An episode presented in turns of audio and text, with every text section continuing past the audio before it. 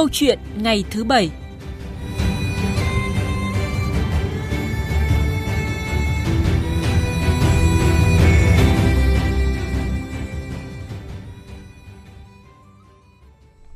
Thưa quý vị, thưa các bạn, phấn đấu tốc độ tăng năng suất lao động bình quân trên 6,5% một năm. Đến năm 2025 thì thu hẹp khoảng cách về năng lực cạnh tranh quốc gia với các nước trong nhóm ASEAN 4 là những mục tiêu đáng chú ý của chương trình hành động của chính phủ thực hiện nghị quyết của Quốc hội về kế hoạch cơ cấu lại nền kinh tế giai đoạn 2021-2025 và trong đó thì tốc độ tăng năng suất lao động ngành công nghiệp chế biến chế tạo đạt 6,5 tới 7% một năm. Vâng thưa quý vị, có thể nói là nâng cao tăng năng suất lao động là một bài toán khó không chỉ đối với Việt Nam và càng khó hơn khi chúng ta bị những tác động của đại dịch Covid-19. Tuy nhiên, khó cũng phải giải vì chìa khóa để đến năm 2045, Việt Nam phải trở thành một quốc gia phát triển thu nhập cao chính là nhờ nâng cao năng suất lao động. Vậy thì câu chuyện giải bài toán nâng cao năng suất lao động sẽ được tiến hành như thế nào? Và chúng tôi sẽ có cuộc trò chuyện với tiến sĩ Phạm Thu Lan, Phó Viện trưởng Viện Nghiên cứu Công nhân và Công đoàn. Bây giờ thì xin mời biên tập viên Thanh Trường, vị khách mời. Cảm ơn Triều Điệp. Kính chào quý vị và các bạn. À, xin chào và cảm ơn bà Phạm Thị Thu Lan đã nhận lời tham gia chương trình cùng chúng tôi ạ. Dạ, xin chào à, quý thính giả của Đài Tiếng Nói Việt Nam. À, thưa bà thì thời gian qua Viện Nghiên cứu Công nhân Công đoàn à, tham gia vào à, tổ công tác liên ngành nhiều lần đi cơ sở ở các cái doanh nghiệp và khu công nghiệp để mà điều tra khảo sát thực trạng về năng suất lao động. Thì bà có những cái con số nào đáng chú ý trong vấn đề này à, cung cấp cho khán thính giả của Đài Tiếng nói Việt Nam? À, tôi thấy rằng là Việt Nam nói chung và các doanh nghiệp nói riêng thì đã rất nỗ lực để mà tăng năng suất lao động và có thể thấy rằng là năng suất lao động thì liên tục tăng trong nhiều năm qua. À, hơn một thập kỷ qua chúng ta thấy là năng suất lao động bình quân của chúng ta đạt trên 5,9% một năm. Và nếu mà so sánh sức mua tương đương PPP ấy, so với các nước thì năng suất lao động của chúng ta tăng bình quân là 4,8% một năm. À, và mục tiêu tiến tới là chúng ta hướng tới 6,5% à, một năm như anh nói thì có thể thấy là mức tăng này cao. Dạ. và chúng ta cũng thu hẹp được cái khoảng cách về năng suất à, giữa các với các nước trong khu vực ví dụ như là uh, Singapore, uh, Malaysia, Philippines, Thái Lan, uh, Indonesia. À, thế nhưng mà đáng tiếc là cái khoảng cách năng suất à, của chúng ta so với Trung Quốc và Ấn Độ à, thì lại giãn ra.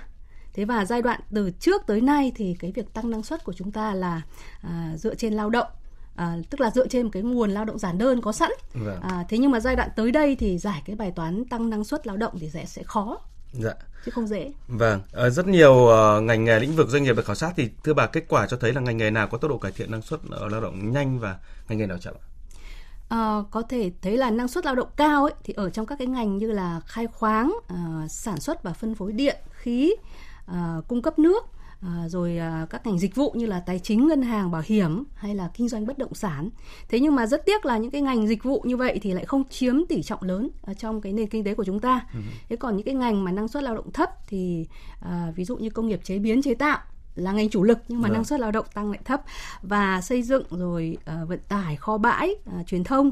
Thế còn những cái ngành như là nông lâm thủy sản thì là những cái ngành mà năng suất lao động thấp nhất trong nền kinh tế Dạ vâng, à, chúng ta nói nhiều tới uh, việc tăng năng suất lao động thời gian gần đây và như bà vừa chia sẻ trong giai đoạn cái 10 năm vừa qua thì cái tốc độ tăng năng suất lao động ờ, về con số thì có vẻ cao đó là ừ, 5,9% một năm. Nhưng chúng ta nhìn thấy rằng đó là cái thời gian đó ừ, như bà cũng vừa phân tích đó là chủ yếu chúng ta dựa vào cái sự sự chuyển dịch của lao động từ cái lao động trong lĩnh vực lĩnh vực nông nghiệp sang công nghiệp nên là ờ, về cái số lượng thì, thì có vẻ là nó, con số nó đẩy nhanh hơn. Nhưng mà bắt đầu đi đến cái giai đoạn những năm gần đây thì dường như nó đang có sự khó khăn và chậm lại khi mà chúng ta cần phải tăng theo cái chiều sâu nhiều hơn. Thì bà có thể phân tích về cái cái cái ý này khi mà chúng ta đã có rất là nhiều các cái giải pháp rồi. Ờ, chủ trương của đảng cũng đã đưa ra rồi cái chương trình hành động của chính phủ về cái năng suất lao động này thì cũng đã nhiều lần nhấn mạnh tới. Nhưng mà cái cái tốc độ cải thiện thời gian gần đây thì nó có vẻ là chậm. Vâng. À, tôi nghĩ là về đóng góp cho tăng năng suất lao động thì có ba cái yếu tố. À, thứ nhất là yếu tố lao động thứ hai là quản lý và thứ ba là vốn và công nghệ.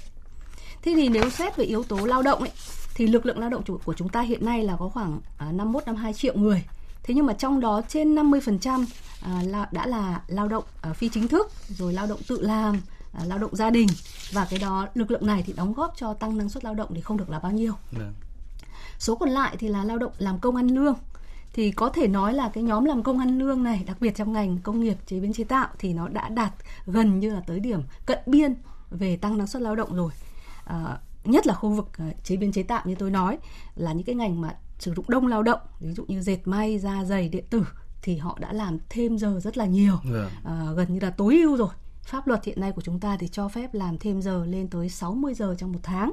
Thế nhưng mà trong thực tế thì người lao động Ờ, ở rất nhiều ờ, doanh nghiệp thì cũng đã làm thêm lên tới 70 80 giờ mà thậm chí có thể lên tới 100 giờ một tháng rồi. Cho nên chúng ta cũng không thể mong đợi là ờ, tăng năng suất lao động hơn được nữa từ cái nhóm lao động này. Thế còn nếu chăng thì tôi nghĩ là còn có cái ngành là nông lâm thủy sản bởi vì cái số giờ làm việc trung bình hàng tuần một tuần của cái ngành nông lâm thủy sản là còn thấp à, chỉ có khoảng là 39 giờ trong một tuần thôi so với ngành công nghiệp là trên 50 giờ một tuần à, và ngành à, dịch vụ là 47 giờ một tuần rồi thì đấy là về cái yếu tố lao động. Vâng. Thế còn về cái yếu tố quản lý thì tôi nghĩ là à, à, cần phải tăng cái hiệu quả quản lý kinh tế hiệu hiệu quả quản lý để mà vâng. đóng góp cho tăng năng suất lao động nhưng mà tôi thì cũng đánh giá là cái hiệu quả tăng cái hiệu quả quản lý này cũng khá là tối ưu Đấy. Dạ. bởi vì là à, doanh nghiệp thì họ dụng sử dụng rất nhiều biện pháp quản lý để mà tăng năng suất à, ví dụ như là họ áp dụng các cái à, chính sách thưởng ở cái mức tối ưu À, ai gần như là chúng tôi khảo sát thấy ai cũng được thưởng trong một truyền 20 người thì có tới 14 người là được thưởng ừ. thế rồi là doanh nghiệp cũng áp dụng cả cái việc là giao chỉ tiêu cho cả truyền thế và thưởng cho cả truyền như vậy là nghĩa là buộc là cả truyền phải là cùng nhau nỗ lực vâng. Ờ, để mà làm việc đạt cái chỉ tiêu để mà được thưởng. Thế rồi là phân bổ các cái lao động trong truyền cũng là rất là à, tối ưu à, à, làm sao để không có cái chuyện là có lao động dư thừa à, thời gian dư thừa của lao động à, ví dụ như là yêu cầu của truyền là 24 người thì phân bổ khoảng 22 người thôi. Hay là truyền cần 19 người thì phân bổ khoảng 17 18 người. Dạ. thế thì về phía phải quản lý tôi thấy là cũng khá tối ưu. Thế thì bây giờ cái chính yếu tố chính ở đây là vấn đề vốn và công nghệ. Thì đây lại là cái yếu tố chủ yếu để đóng góp cho tăng năng suất lao động. Nhưng mà à, và nếu như chúng ta dùng được cái yếu tố này thì nó sẽ tăng gấp bội lần nhất là khi sử dụng công nghệ cao. Thế nhưng mà tuy nhiên chúng ta thấy là nền kinh tế của chúng ta là ít dựa vào vốn và công nghệ mà lại dựa vào cái sức lao động à, giản đơn mà chúng ta thấy là đạt đã mức tối ưu rồi. Máy móc thiết bị rồi là quy trình công nghệ của chúng ta là còn lạc hậu. Và đa số các doanh nghiệp của chúng ta là doanh nghiệp vừa và nhỏ à, sử dụng công nghệ thấp và trung bình. Thế còn cái số doanh nghiệp mà sử dụng à, công nghệ cao ấy thì chỉ chiếm khoảng 10 đến 12 phần trăm thôi. À, chính vì vậy mà cái tốc độ cải thiện năng suất của chúng ta là rất là không không đạt được dạ. như mong muốn. Vâng, như vậy là có cái vấn đề cái then chốt đây đó là cái vốn và công nghệ hiện nay này do chúng ta cái nhìn chung cái nền kinh tế của chúng ta nói chung thôi tích lũy nó chưa được được lâu và được nhiều chính vì cái yếu tố đó khiến cho cái cái về về thay đổi công nghệ nó chậm và nó cũng tác vâng. động nhiều đến cái việc mà cải thiện về năng suất lao động. Ừ. Um, và để có nhìn toàn cảnh hơn thì mời bà Phạm Thị Thu Lan cùng quý vị khán giả nghe một uh, phản ánh ngắn nữa sau đây. Trong những năm qua, thị trường lao động tại nước ta có sự chuyển dịch từ khu vực nông nghiệp sang khu vực công nghiệp và dịch vụ, từ khu vực phi chính thức sang khu vực chính thức – Tuy nhiên vẫn tồn tại tình trạng dư thừa lao động, chất lượng việc làm chưa cao, phát triển không đồng đều, sự mất cân đối nghiêm trọng về cung cầu lao động giữa các vùng, khu vực, ngành nghề kinh tế. Lao động phi chính thức, lao động phổ thông vẫn chiếm chủ yếu, lao động qua đào tạo có chứng chỉ, bằng cấp còn thấp. Thống kê trong năm ngoái mới đạt tỷ lệ 24,5%, có nghĩa là chưa đến 1 phần tư số người lao động được đào tạo có chứng chỉ. Tính của Tổ chức Lao động Quốc tế năng suất lao động của Việt Nam năm 2020 thấp hơn 7 lần so với Malaysia, 4 lần so với Trung Quốc, 3 lần so với Thái Lan, 2 lần so với Philippines và 26 lần so với Singapore. Báo cáo năm 2020 của Tổ chức Năng suất châu Á cũng cho thấy năng suất lao động Việt Nam tụt hậu so với Nhật Bản 60 năm, so với Malaysia là 40 năm và Thái Lan là 10 năm. Chuyên gia kinh tế Nguyễn Đức Thành cho rằng năng suất lao động Việt Nam còn rất thấp và điều này nó bắt nguồn từ cái việc môi trường làm việc, cái điều kiện làm việc và các cái mật độ sử dụng à, công nghệ và vốn của Việt Nam là còn thấp cũng như là tay nghề kỹ năng của người lao động cũng còn thấp và điều ấy nó giải thích là vì sao mà à, thu nhập chúng ta hiện nay vẫn còn thấp vào loại thấp nhất trong nhóm thấp nhất ở trong khu vực ASEAN. Đồng tình với quan điểm này, ông Bùi Sĩ Tuấn, Phó Tránh Văn phòng Bộ Lao động Thương binh và Xã hội nêu thực tế, không chỉ thiếu nguồn lao động chất lượng cao mà nước ta còn đang có sự khấp khảnh về lực lượng lao động. Tồn tại thị trường lao động Việt Nam chúng ta cần phải nhấn mạnh cái về cả ngành về cả cơ cấu vùng miền địa phương chưa thực sự thúc đẩy được chuyển dịch cơ cấu kinh tế do vậy có những ngành thừa lao động nơi thiếu về lao động, đặc biệt là lao động chất lượng cao. Tuy nhiên chúng ta thấy có rất nhiều nơi lại thiếu cả lao động phổ thông chứ không phải lao động chất lượng cao. Vâng, bà có bình luận gì sau khi nghe những ý kiến vừa rồi? À, như vậy là chúng ta thấy là cái thực trạng mà thiếu lao động phổ thông à, chứ không phải là lao động chất lượng cao thì cho thấy là nhu cầu của thị trường lao động hay là nhu cầu về lao động của doanh nghiệp là lao động phổ thông. Và như vậy thì có nghĩa là những người qua đào tạo rồi sẽ bị thất nghiệp. Và tổng cục thống kê cho biết rằng là lao động qua đào tạo bị thất nghiệp thì tăng từ trên 18% năm 2010 lên tới 40% năm 2014 vì vậy nếu mà đào tạo mà lại không đi liền với chuyển đổi cái nền kinh tế thì thật là lãng phí và nếu nói tới chuyển đổi nền kinh tế thì chúng ta phải dựa vào cái tức là chuyển từ dựa vào lao động giản đơn sang là ừ. dựa vào vốn và công nghệ để mà có thể sử dụng lao động qua đào tạo nhưng mà về vấn đề này thì hiện nay tôi thấy là tư duy của chính sách của chúng ta là không không đồng bộ yeah. Dạ hiện nay chúng ta mới chủ yếu là là tư duy vào những cái chính sách là kích thích đầu tư vào những cái ngành mà chúng ta muốn À, để mà chuyển đổi kinh tế à, à, mà lại không chú ý tới những cái chính sách là không kích thích đầu tư vào những ngành mà chúng ta không muốn. À, ví dụ như là nếu như chúng ta không muốn phát triển những cái ngành gọi thâm dụng lao động giản đơn nữa thì chúng ta phải có chính sách không kích thích đầu tư vào những cái ngành này à, trong đó mà tôi nhấn mạnh là cái chính sách tăng lương và giảm giờ làm việc sẽ là chính sách không kích thích đầu tư yeah. Dạ. thế nhưng mà nếu chúng ta chỉ chú ý hiện nay chúng ta chỉ chú ý tới những cái chính sách kích thích đầu tư thôi ví dụ như là ưu đãi thuế hay là thuê đất hay là tiếp cận vốn vay à, thế thì rõ ràng là chính sách kích thích đầu tư này nó có giới hạn à, nó có một cái mức độ nhất định nó không thể vô biên được bởi vì đây là cái nguồn mà thu ngân sách của nhà nước thế cho nên là dù kích thích đến mấy đi nữa thì cũng nhiều khi cũng chưa thể đủ để mà hấp dẫn các doanh nghiệp đầu tư vào những cái ngành ừ. mà chúng ta mong muốn à, trong khi cái chính sách mà không kích thích nữa thì nó vô biên đúng không ạ tăng lương là vô biên giảm giờ làm việc là vô biên mà càng tăng lương nhiều càng giảm giờ nhiều thì nó lại càng đóng góp cho cái việc là à, chuyển đổi nền kinh tế đồng dạ. thời nó lại đóng góp cho cái việc à, nâng cấp à, xã hội nữa đó cho nên là hiện nay thậm chí tôi còn quan sát thấy là cái chính sách mà không kích thích đầu tư của chúng ta thậm chí lại ừ. còn có vẻ như là đi ngược bởi vì chúng ta lại à, tăng cái giới hạn giờ làm thêm từ 40 giờ ừ. lên 60 giờ à, rồi là trong cái thời gian bị Covid 2 năm chúng ta không tăng lương tối thiểu thế thì đáng nhẽ ra tôi nghĩ rằng là với cái Covid như vậy nó phải coi là cái cơ hội để chúng ta không kích thích các cái ngành đó nữa ừ. thì chúng ta lại vẫn thực hiện những cái chính sách để kích thích để quay lại những cái ngành đó đó thì tôi nghĩ là chúng ta cần phải có đồng bộ cả hai cái chính sách này dạ. vừa kích thích đầu tư dạ. uh, vào những ngành chúng ta mong muốn mà vừa không kích thích đầu tư vào những ngành chúng ta không mong muốn. Dạ vâng. Đó là về vĩ mô còn về um, vi mô về những cái uh, cụ thể và quan hệ giữa người sử dụng lao động và lao động làm sao để mà kích thích để mà uh, tăng cái cái năng suất lao động của người lao động thì cái chủ sử dụng người lao động ở đây cũng đóng vai trò rất là quan trọng và chúng ta cùng nghe ý kiến của ông Đoàn Đức Thuận, lãnh đạo một doanh nghiệp có vốn đầu tư nước ngoài và ông Nguyễn Tú Anh ở Ban Kinh tế Trung ương. Cơ chế đãi ngộ cần phải hợp lý và công bằng. Khi mà anh đóng góp nhiều giá trị thì có quyền được hưởng những giá trị từ những cái đóng góp lớn lao đấy của anh tạo ra. Nó có thể là ý tưởng mới đóng góp hay thì người ta được thưởng người ta tạo ra nhiều hiệu suất chứ không phải luôn có một sự cố định và cào bằng giữa các mức lương theo vị trí cố định ở cái mức một chế độ đãi ngộ thì sẽ không khuyến khích những cái đóng góp sáng tạo mới phát triển nhanh. Thì trong cái đó ở Việt Nam thì thông thường cái mặt bằng lương thì cũng đang được nâng dần lên nhưng mà chưa có cạnh tranh bằng. Nếu chúng ta nâng tiền lương tối thiểu cao lên thì buộc người sử dụng lao động phải nâng năng suất lao động của người lao động lên thì mới trả được cái tiền lương cao hơn. Mà muốn nâng năng suất lao động cao hơn thì phải vào công nghệ và đào tạo cho người lao động. Vậy thì vấn đề tiền lương tối thiểu cũng là một cái công cụ để điều tiết để cho thị trường lao động mà có thể phát triển một cách hài hòa ấy, thì nền kinh tế cũng phải phát triển một cách hài hòa không nên phát triển theo kiểu mà chúng ta quá phân cực Vâng, nhiều ý kiến cho rằng là muốn nâng cao năng suất lao động thì ờ, trước hết phải cải cách triệt để tiền lương, trả lương thưởng xứng đáng cho người lao động, đặc biệt là những sáng tạo, sáng kiến có giá trị.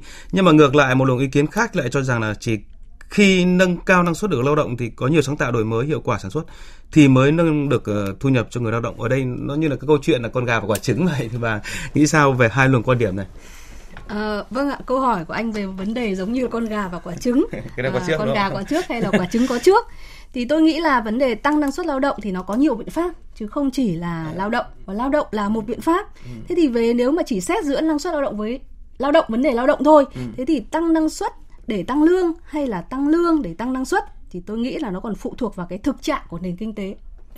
Nếu như nền kinh tế của của chúng ta mà dựa vào vốn ấy thì tăng năng suất sẽ rất là tốt và như thế sẽ giúp là tăng lương kích thích tăng lương. Thế nhưng mà nếu nền kinh tế của chúng ta mà dựa vào lao động thì chúng ta cần phải tăng lương để mà kích thích tăng năng suất thế và câu chuyện này nếu mà chỉ thảo luận giữa doanh nghiệp và công đoàn thôi thì à, nó không có người thắng không có người thua ừ. và cũng không có đúng cũng không có sai ừ. bởi vì phía doanh nghiệp thì đương nhiên là họ quan niệm là phải tăng năng suất rồi mới tăng lương thế và tất nhiên nếu như họ quan niệm như vậy thì họ không thể họ phải sử dụng các biện pháp khác để tăng năng suất chứ không thể nào mà kích thích lao động để mà tăng năng suất được. Thế nhưng mà về phía công đoàn thì bảo vệ người lao động cho nên phải quan điểm phải phải phải là tăng lương rồi mới tăng năng suất. Mà rõ ràng là nếu như tăng lương thì nó sẽ giúp cho người lao động kích thích tinh thần làm việc hăng say hơn muốn làm việc hơn thì năng suất nó sẽ tăng. Thế do nên là nếu mà chỉ có hai chủ thể doanh nghiệp với công đoàn thôi thì chúng ta không thể trả lời được câu hỏi là quả trứng có trước hay con gà có trước. Vâng. thế thì vấn đề ở đây phải là quan điểm của chính phủ như thế nào? Vâng. Chính phủ như thế nào. Thì tôi nghĩ là chính phủ và ở đây tôi cũng muốn nói là cả không chỉ chính phủ đâu mà có thể là cả doanh nghiệp nữa. Mà cả doanh nghiệp nữa đấy là nếu như quan niệm rằng là tăng năng suất rồi mới tăng lương ở đây chúng ta không nói các biện pháp vâng, khác mà vâng. chỉ năng suất và lương thôi vâng. và lao động thôi.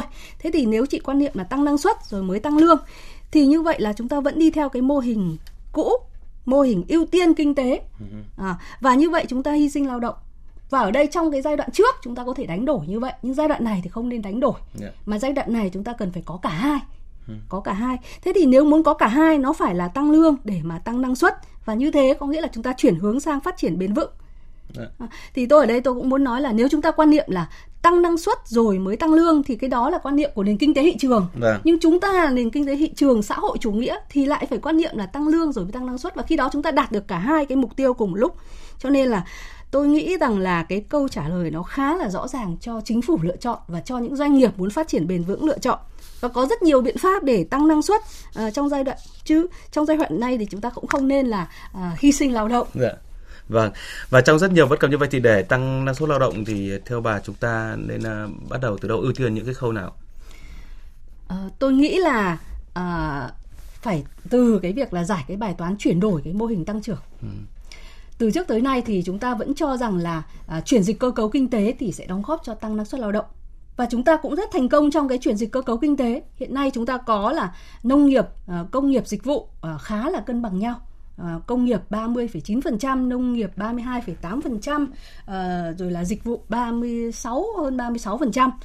À, chúng ta thành công trong chuyển dịch cơ cấu kinh tế nhưng ừ. lại không thành công trong tăng năng suất lao động. Ừ. Bởi vì cái chuyển dịch cơ cấu kinh tế của chúng ta từ nông nghiệp lại sang công nghiệp giản đơn và lắp ráp. Và nếu chuyển dịch như vậy thì tôi nghĩ là tới đây chúng ta nên dừng cái à, chính sách chuyển dịch cơ cấu ừ. kinh tế cho tới khi nào mà cái vấn đề chuyển dịch cơ kế uh, chuyển dịch đó là chuyển được từ uh, công nghiệp gia công lắp ráp sang công nghiệp giá trị gia tăng cao thì chúng ta hãy tiếp tục cái việc là chuyển dịch từ nông nghiệp sang công nghiệp. Yeah. Bởi vì là nếu mà xét về năng suất lao động xã hội, ừ. tức là cái hiệu suất làm việc của lao động thì cái tốc độ tăng năng suất lao động xã hội trong ngành công nghiệp hiện nay là thấp nhất. Yeah. Dạ. Trong khi cái ngành tăng năng suất lao động xã hội trong ngành dịch vụ lại cao hơn rất nhiều. À, à, cao hơn, cao hơn thôi. Ngành yeah. Dạ. ngành nông nghiệp thì cao hơn rất nhiều. Vâng. Ngành dịch vụ thì có năng suất lao động cao nhất nhưng mà tốc độ tăng năng suất lao động xã hội à, của ngành dịch vụ thì vẫn còn thấp hơn cả ngành nông nghiệp. Ngành nông nghiệp là cái ngành mà tăng năng suất lao động xã hội cao nhất 5,2% vâng. trong khi công nghiệp và dịch vụ chỉ là 3 à, đến 3,1% thôi.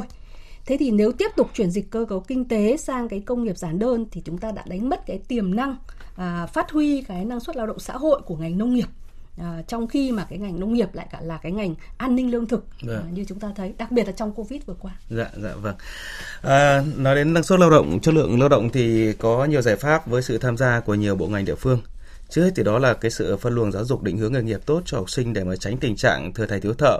Việc này thì bộ giáo dục và đào tạo cùng bộ lao động thương binh và xã hội có lẽ là hai đơn vị chịu trách nhiệm chính. À, rồi về chính sách vĩ mô của chính phủ đó là như bà vừa phân tích là cái, chúng ta phải chú trọng về các cái ờ, lĩnh vực mà công nghiệp chế tạo rồi chế biến sâu và nâng cao giá trị thì khi đó chúng ta mới có khuyến khích được có cái lao động có tay nghề cao. Chứ nếu mà chúng ta chỉ khuyến khích đầu tư vào các cái công nghiệp giản đơn ấy, công nghệ giản đơn thì rõ ràng là sẽ bị thâm dụng lao động và sẽ rất khó được cải thiện. Thế, um, nhưng mà ở đây thì tôi muốn nói hẹp hơn một chút về cái là cái, cái câu chuyện cải thiện năng suất lao động của các cái lao động hiện hữu ấy thì vai trò của Liên đoàn Lao động và Tổng Liên đoàn Lao động cần được đặt ra như thế nào? Ờ, công đoàn chúng tôi thì công đoàn tôi nghĩ là công vâng. đoàn sẽ tiếp tục kiên trì và bền bỉ ừ. à, để đề xuất tăng lương và giảm giờ làm việc cái này không chỉ là cải thiện đời sống người lao động mà nó còn đóng góp cho doanh nghiệp à, có động lực cho cái việc chuyển đổi số à, và à, chuyển sang dựa vào công nghệ ừ. à, và công đoàn sẽ làm việc này bằng nhiều kênh khác nhau à, trong đó có vấn đề là tiếp tục thương lượng tăng lương tối thiểu lên mức lương đủ sống à, trong thông qua cái vai trò của công đoàn ừ. trong hội đồng tiền lương quốc gia Thế rồi là sẽ đề xuất giảm cái giờ làm việc từ 48 giờ xuống 40 giờ một tuần cho nó phù hợp với cái tiêu chuẩn lao động quốc tế cũng như là à, cho nó bình đẳng giữa khu vực à, doanh nghiệp với khu vực công chức viên chức. Thế rồi là ở cấp doanh nghiệp thì sẽ tiếp tục sẽ à, tăng lương đề xuất tăng lương và thu nhập Ờ, cho người lao động thông qua cái vấn đề là đối thoại và thương lượng tập thể ở cấp doanh nghiệp. Thế rồi chúng tôi công đoàn cũng sẽ uh, tác động tới nhãn hàng ờ, khách hàng à, thực hiện cái trách nhiệm xã hội của họ trong chuỗi cung ứng à, yêu cầu các cái doanh nghiệp trong chuỗi cung ứng phải trả lương đủ sống cho người lao động. Rồi công đoàn cũng thực hiện các cái vai trò tư vấn nghề nghiệp giới thiệu kết nối việc làm cho người lao động à, để nó phù hợp với thị trường lao động và nhiều các cái biện pháp khác mà công đoàn sẽ à, nỗ lực để mà là đóng dạ. góp cho cái nâng cấp xã hội. Vâng, qua số điện thoại là 0243 934 1040 thì chúng tôi có nhận được ý kiến của thính giả Nguyễn Đình Tuyến ở khu công nghiệp Hải Dương này. Thính giả cho biết là công nhân không chỉ làm đủ giờ mà đại đa số phải tăng ca tăng kíp để đủ thu nhập, không có cả thời gian nghỉ ngơi, vui chơi giải trí thì làm sao có thời gian để học tập nghiên cứu và nâng cao kỹ năng được. Ở đây cho thấy bất cập ngay chính việc sắp xếp bố trí thời gian cho công nhân lao động thì sao nói tới việc nâng cao năng suất lao động được.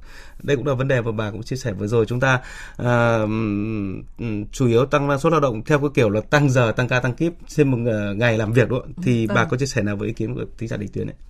Tôi nghĩ rằng ờ, thính giả ở Hải Dương đã nói đúng vào cái vấn đề nan giải mà chúng ta phải giải quyết để chuyển đổi mô hình tăng trưởng.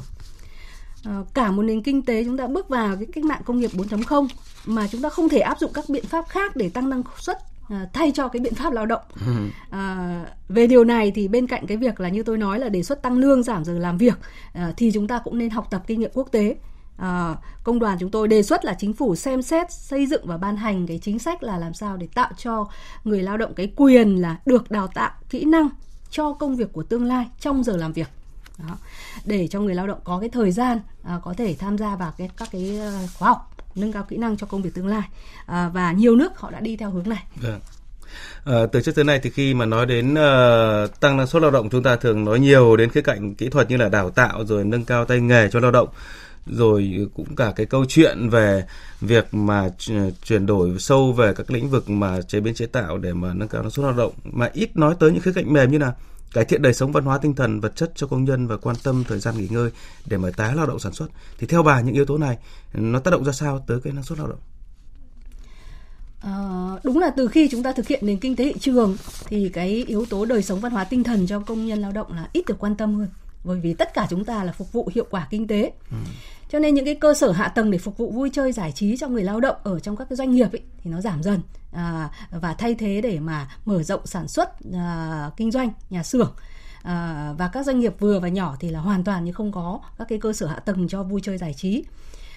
Thế thì nói đến yếu tố văn hóa à, tinh thần à, nó đóng góp tác động ra sao tới năng suất lao động thì tôi phải khẳng định rằng nó rất quan trọng và vô cùng quan trọng đặc biệt là đối với lao động sáng tạo việc làm của chúng ta hiện nay là cái loại việc làm lặp đi lặp lại à, làm đi làm lại một cách một cái công việc mà nó thành à, thói quen và ít sáng tạo.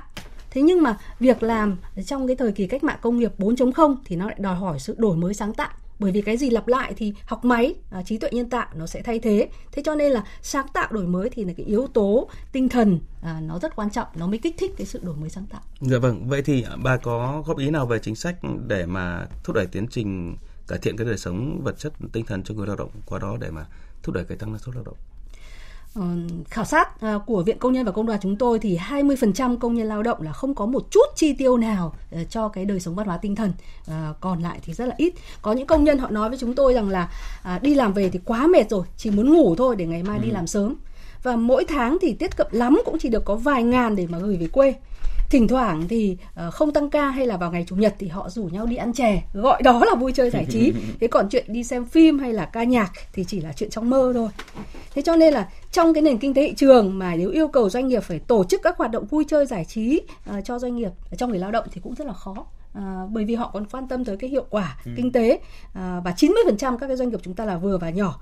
À, và dịch vụ vui chơi giải trí hiện nay cũng có rất là nhiều à, của nhà nước của công đoàn của tư nhân tuy nhiên thì rất là cũng vẫn phải mất phí. Yeah. ngay cả của công đoàn hay là của nhà nước cũng là phí dù là thấp hơn so với tư nhân nhưng cũng là phí. Cho nên là tôi lại quay lại cái bài toán là tăng lương và giảm giờ làm là cái giải pháp hữu hiệu nhất à, thiết thực nhất à, làm sao tăng lương lên cái mức lương đủ sống để người lao động có thể chi tiêu cho vui chơi giải trí rồi giảm giờ làm việc để họ có thời gian tham gia vào hoạt động vui chơi giải trí nâng cao đời sống văn hóa tinh thần ừ. à, à, thì tôi nghĩ là tăng lương giảm giờ làm việc rõ ràng là giải pháp của nhiều vấn đề à, à, và à, nó không chỉ là vấn đề vui chơi giải trí để để đổi mới sáng tạo mà nó còn là đóng góp cho chuyển dịch à, ngành nghề chuyển dịch cơ cấu kinh tế như tôi nói rồi là đóng góp cho thay đổi mô hình tăng trưởng à, rồi là giúp cho à, người lao động có thời gian có sức khỏe để có thể tham gia học tập à, nâng cao trình độ à, đóng đáp ứng các cái yêu cầu của thị trường lao động trong tương lai